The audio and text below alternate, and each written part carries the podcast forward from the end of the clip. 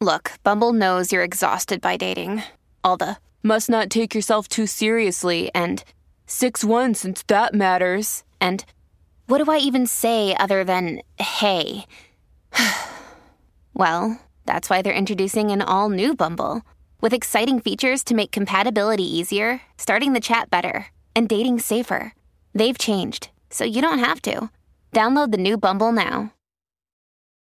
Families have a lot going on. Let OLLY help manage the mental load with new cognitive help supplements for everyone four and up, like delicious Lolly Focus Pops or Lolly Mellow Pops for kids. And for parents, try three new Brainy Chews to help you focus, chill out, or get energized. Find these cognitive health buddies for the whole fam at olly.com. That's O L L Y.com. These statements have not been evaluated by the Food and Drug Administration. This product is not intended to diagnose, treat, cure, or prevent any disease.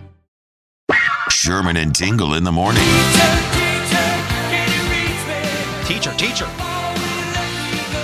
You know, it's uh, Teacher Appreciation Week. And you got to give love to the ones, especially still sticking out to do it, because I, I mean, I know that there's so many that. Man, to be a teacher this day? Yeah. Oh my God, you have mental stability that not many people have.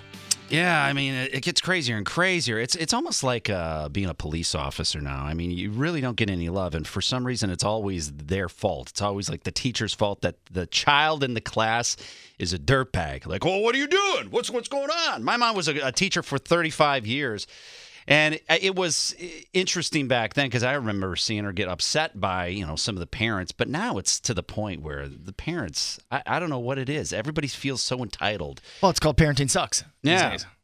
Yeah, and uh, I mean, we have friends that are that are teachers in our in our neighborhood, and they just go. I, I it drives us crazy on the stuff that we have to do of dealing with just such evil parents that don't want to do anything about their kids, and it just they blame the teacher the whole time. Well, listen, especially too when you have terrible kids, where does it come from? Terrible parenting. It's Yeah. chain reactions, dominoes. talked about it before, like how I said uh, to my son, I'm like, you're not getting out of detentions because they can weasel out of detentions now. It's it's apparently offensive if you have a detention. You can there's a whole appeal process now. I've, I've gone into that before. I'm like, listen, you take your medicine. If you have a detention, you're not going to the student services and trying to appeal your attention, uh, your detention that you're having. Like, just, you do it. You just go through and you do it. You know, when serve your time. When my youngest was when she was in high school, uh, she had something I can't forget that it's a 509, 529, some kind of plan that I don't know where she Yeah. got to, she got to get out of class. Or My Evan has the same thing because he has like. Crohn's. Yeah. Right? Okay, so she had this because she had some kind of couldn't concentrate. I don't know what the hell it was. I don't know. I, I heard about it. My wife set it up with her and got it. It allows you to go to the bathroom. She yeah, she can, she can like walk out of a test and say, "Oh, I need to take it tomorrow." Some kind of just just crap. It's total crap. You know how I know it's crap, Sherman? Because as soon as she has leaves high school, oh, all these issues are totally gone. that was it was There's no more problems. everything was totally fine. It's cured. Well, I mean, it, in some cases, it makes sense. Like, like for instance, like my son, he has he has issues, you know, with his digestive tract. So you know, he can't wait to go to the bathroom My, my point is, Yeah. is that are people that abuse it. yes, I get it. I understand completely. That's what I'm saying. But we got to give love to the teachers, especially you know the ones. I the one that always sticks out to me. Usually, there's you have memories of some of the teachers that you didn't like, but then of course there's usually that one, that one that sticks out. Like, okay, if that one wasn't there, I probably wouldn't be where I'm at today.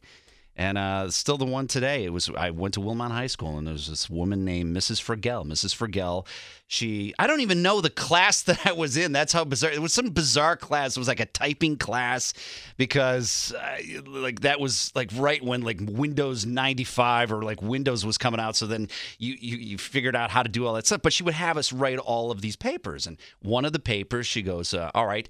Uh, look up a job profession that you might be interested in doing and write a paper on it. So I went to the, the library, go to the card catalog, which is extinct these days. That that doesn't exist anymore. And then I'm looking through, and then there was this thing called radio broadcasting. I'm like, oh, that that looks like that would be kind of cool. So I had to write a paper on it. I've since read the paper, completely inaccurate of how this job is, but that's what got me going. And then she, I think she worked at WGN for a little bit or WLS just doing like traffic and she's like oh it's very interesting that you you decided to do this for your paper and she gave me all of this like inside information on the business and it got me interested, and that's what I went to college for. So I, I probably wouldn't be here today had I not had that class with Mrs. Frigel. My teacher was Mr. Perry. And he was a real, everyone said, when you get Mr. Perry, oh, you don't want Mr. Perry. He's a total hard ass. You're not going to like him. And Mr. Perry was my favorite teacher. I like the guy. He just didn't take any crap from the from anybody. So the people who were complaining about him were the people who were, you know, trying to give crap.